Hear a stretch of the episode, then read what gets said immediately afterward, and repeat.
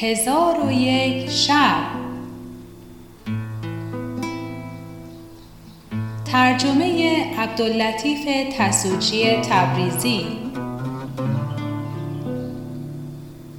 راوی فرزانه عالمی.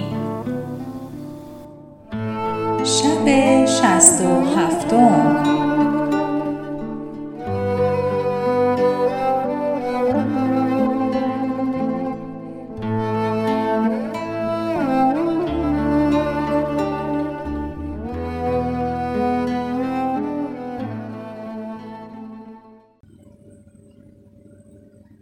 چون شب شست و هفتم برآمد گفت ای ملک جوانبخت نزهت الزمان با ملک شرکان گفت در این باب بسی پند که در یک مجلس همه آنها را نیارم گفت ولی به تدریج گفته می شود انشالله و تعالی پس قاضیان گفتند ای ملک این کنیز به روزگار در مانند ندارد و ما چنین ادب و حکیم ندیده و نشنیده ایم. آنگاه قاضیان ملک را سنا گفتند و از نزد ملک بازگشتند و ملک به خادمان امر فرمود که اساس عیش فرو چینند و مغنیان که در دمشق هستند حاضر آوردند و همه گونه خوردنی ها و حلوا آماده سازند و زنان عمرا و وزرا و ارباب دولت را فرمان داد که به خانه های خود بازگردند تا کار عیش به انجام رسد. پس همه مردم خوردنی بخوردند. چون هنگام شام شد از دروازه قلعه تا در قصر شمها برافروختند و وزرا و عمرا و بزرگان در نزد ملک حاضر آمدند و مشاتگان به آراستن نزهت الزمان برفتند. دیدند که به آرایش حاجت ندارد. چنان که شاعر گفته گیسویت انبرینه کردن تمام بود. معشوق خوب روی چه محتاج زیور است؟ پس ملک شرکان به هجله بیامد و مشاتگان نیز عروس بیاوردند. چادر از سرش گرفته آنچه به دختران در شب نخست بیاموزند به دو نیز آموختند. ملک شرکان برخواسته او را در آغوش کشید و با او درآمیخت و همان شب نزهت الزمان آبستن شد و شرکان را از آبستنی خیش آگاه کرد. ملک شرکان فرهناک شد و فرمود که تاریخ هم بنویسند. چون بامداد شد ملک شرکان اسرار نویس را بخواند و امر کرد که کتابی به پدر خیش ملک نومان بنویسد و او را آگاه کند که کنیزی خریده خداوند علم و ادب که فنون حکمت هم می‌داند. او را به نزد برادرش مکان و خواهرش نوست الزمان به بغداد خواهد فرستاد و نویسنده را گفت که در کتاب به این هم اشارت رود که ملک شرکان با آن کنیز درآمیخته و او اکنون آبستن است. پس کتاب پیچیده مهر کرد و به رسول سپرده روانه ساخت. رسول بعد از یک ماه جواب کتاب بیاورد و به ملک شرکان بداد. ملک شرکان نامه بگرفت و بخواند. دید که پس از بسم الله نوشته که این نامه است از واله و حیران و گم کننده مکان و نصحت الزمان و ستم کشیده دوران ملک نعمان به سوی پسر خیش شرکان که آگاه باش پس از آن که تو از من جدا گشتی جهان بر من تنگ شد. چنانچه نراز خیش گفتن توانستم و نه نهفتن و سبب این بود که مکان از من خواهش سفر حجاز کرد و من از حوادث روزگار بر او ترسیدم. او را ممانعت کردم. پس از آن به نخجیر رفته یک ماه در نخجیرگاه بودم. چون قصه به دینجا رسید بامداد شد و شهرزاد لب از داستان فرو بست. چون شب شست و هشتم برآمد گفت ای ملک جوانبخت ملک نومان نوشته بود که من یک ماه در نخجیرگاه بودم چون باز آمدم دیدم که برادر و خواهرت زعلمکان و نصحت الزمان پاره ای مال گرفته با حاجیان به بیت الله رفتند. چون از رفتنشان آگاه شدم فراخنای جهان بر وجود من تنگ شد. ناگزیر مانده منتظر بازگشتن حاجیان بنشستم. چون حاجیان بیامدند و خبر ایشان پرسیدم کس از ایشان با خبر نبود. جامعه ماتم بپوشیدم و پیوسته ناشاد اشک از دیدگان همی ریختم و این دو بیت همی خواندم. تیغ و تیر است بر دل و جگرم رنج و تیمار دختر و پسرم. نه از ایشان خبر همی رسدم نه به دیشان کسی برد خبرم. اکنون از تو می‌خواهم که سوسی در جستجوی ایشان نکنی و این ننگ بر ما نپسندی و سلام. چون ملک شرکان نامه پدر برخاند به حزن پدر ملول و محزون شد و به گمگشتن برادر و خواهر خورسند گردید. پس نامه فرو چیده برخواست و به نزد زن خود نصحت زمان آمد و نمی‌دانست که نصحت زمان خواهر اوست و او نیز آگاه نبود که شرکان برادر اوست.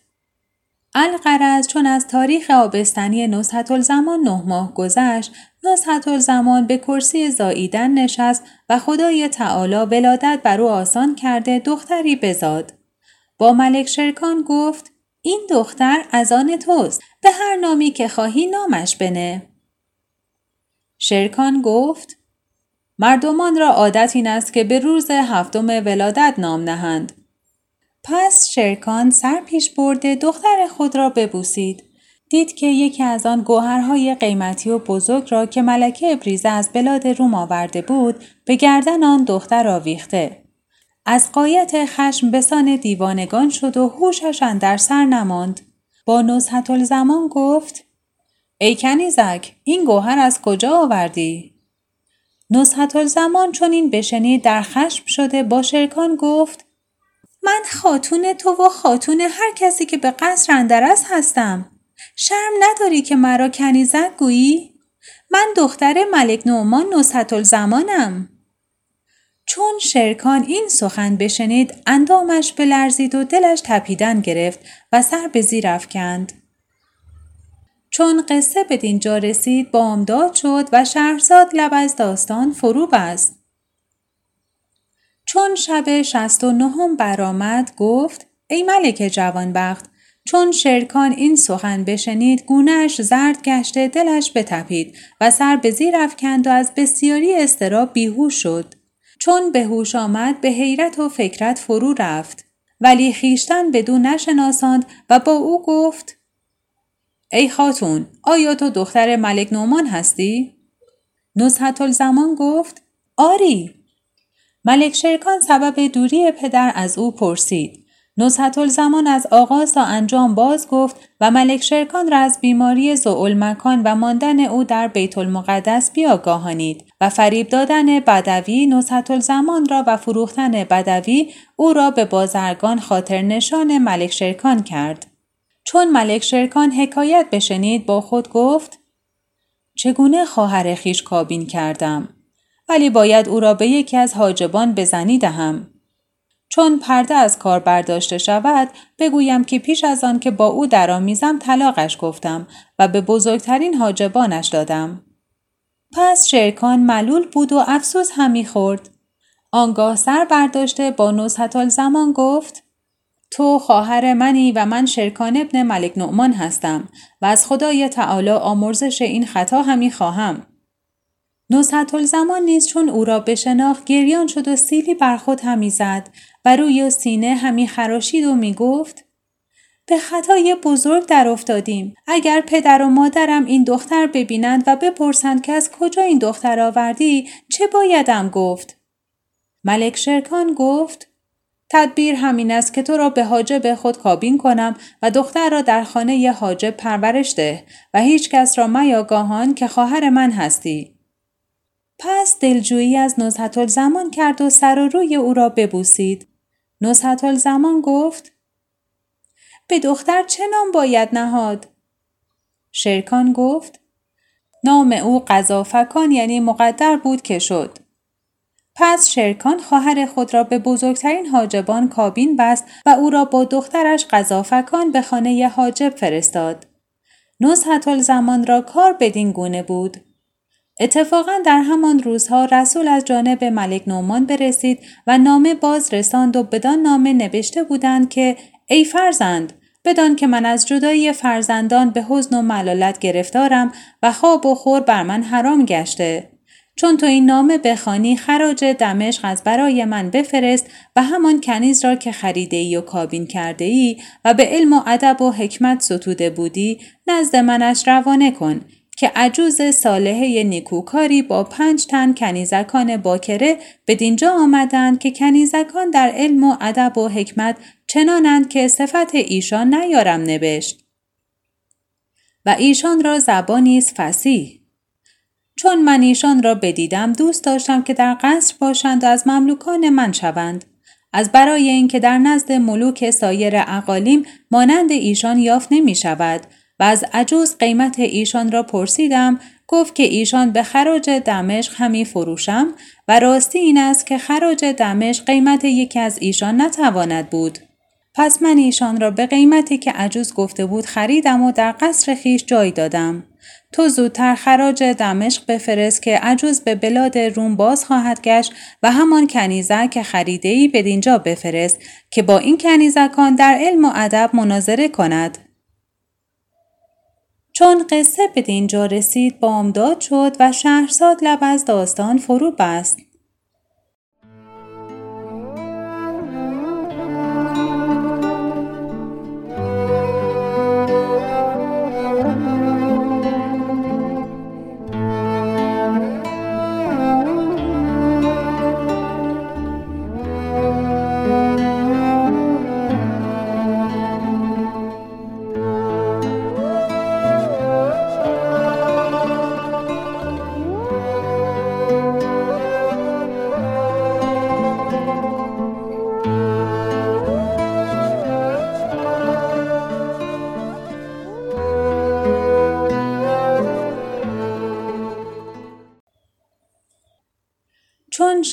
هفتادم برآمد گفت ای ملک جوانبخت ملک نومان در نامه نوشته بود کنیزی را که خریده ای بفرست تا با این کنیزکان در نزد علما مناظره کند اگر به این کنیزکان غلبه کند خراج بغداد را با کنیز بهر تو بفرستم.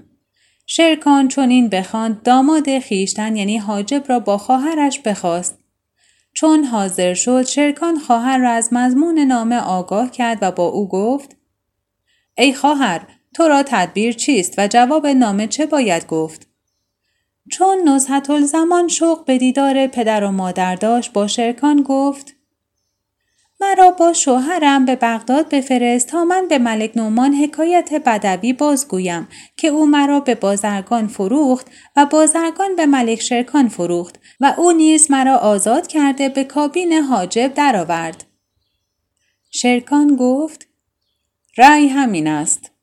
پس دختر خود قذافکان را به دایگان سپرد و خراج دمشق آماده کرده حاجب را فرمان داد که خراج را با نصحت زمان به بغداد برد و فرمان داد که محملی از بحر خواهر و محملی بهر حاجب بسازند. پس از آن کتابی نوشته به حاجب سپرد و نصحت زمان را ودا کرد. ولی آن گوهر را که از گردن قذافکان آویخته بودند نگاه داشت. پس حاجب همان شب سفر کرد. اتفاقا مکان که این مدت در دمشق بود با تونتاب در همان شب به تفرج بیرون آمده بودند. اشتران و محملها و مشعلها بدیدند.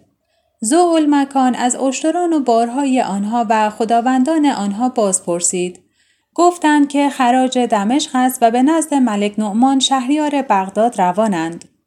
و از رئیس آن طایفه و خداوند محملها باز پرسید گفتند بزرگ حاجبان شوهر کنیز دانشمند و حکیم است که ملک او را خریده بود.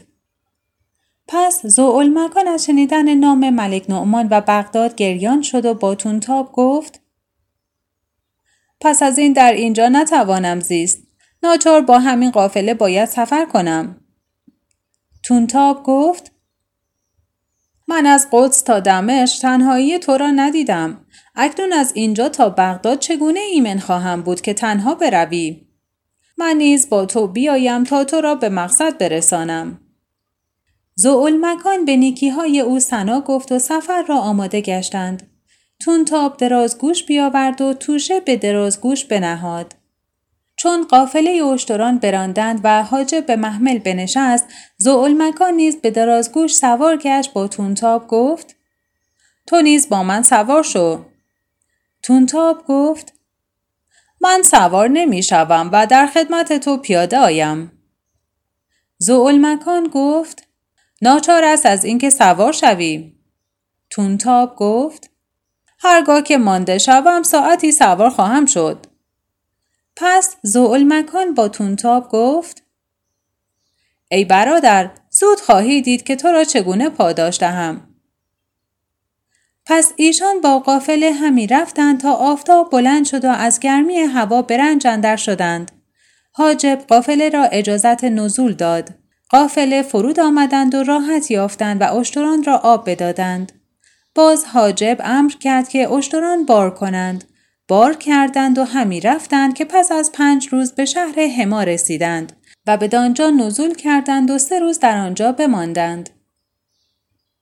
چون قصه به دینجا رسید بامداد شد و شهرزاد لب از داستان فرو بست. چون شب هفتاد و یکم برآمد گفت ای ملک جوانبخت چون قافله سه روز در آنجا بماندند پس از آن سفر کردند و همی رفتند تا به شهر دیگر رسیدند و سه روز در آنجا بماندند. پس از آن سفر کردند و به دیار بکر رسیدند. نسیم بغداد به ایشان بوزید. زعول مکان را از خواهر و پدر و مادر یاد آمده محزون گشت که بی زمان چگونه نزد پدر رود. پس گریان شد و بنالید و این ابیات برخواند. نسیم باد سبا بوی گلستان برسان. به گوش من سخن یار مهبان برسان. دهان به مشک و به می همچو لاله پاک بشوی. پس آنگهی سخن من بدان دهان برسان.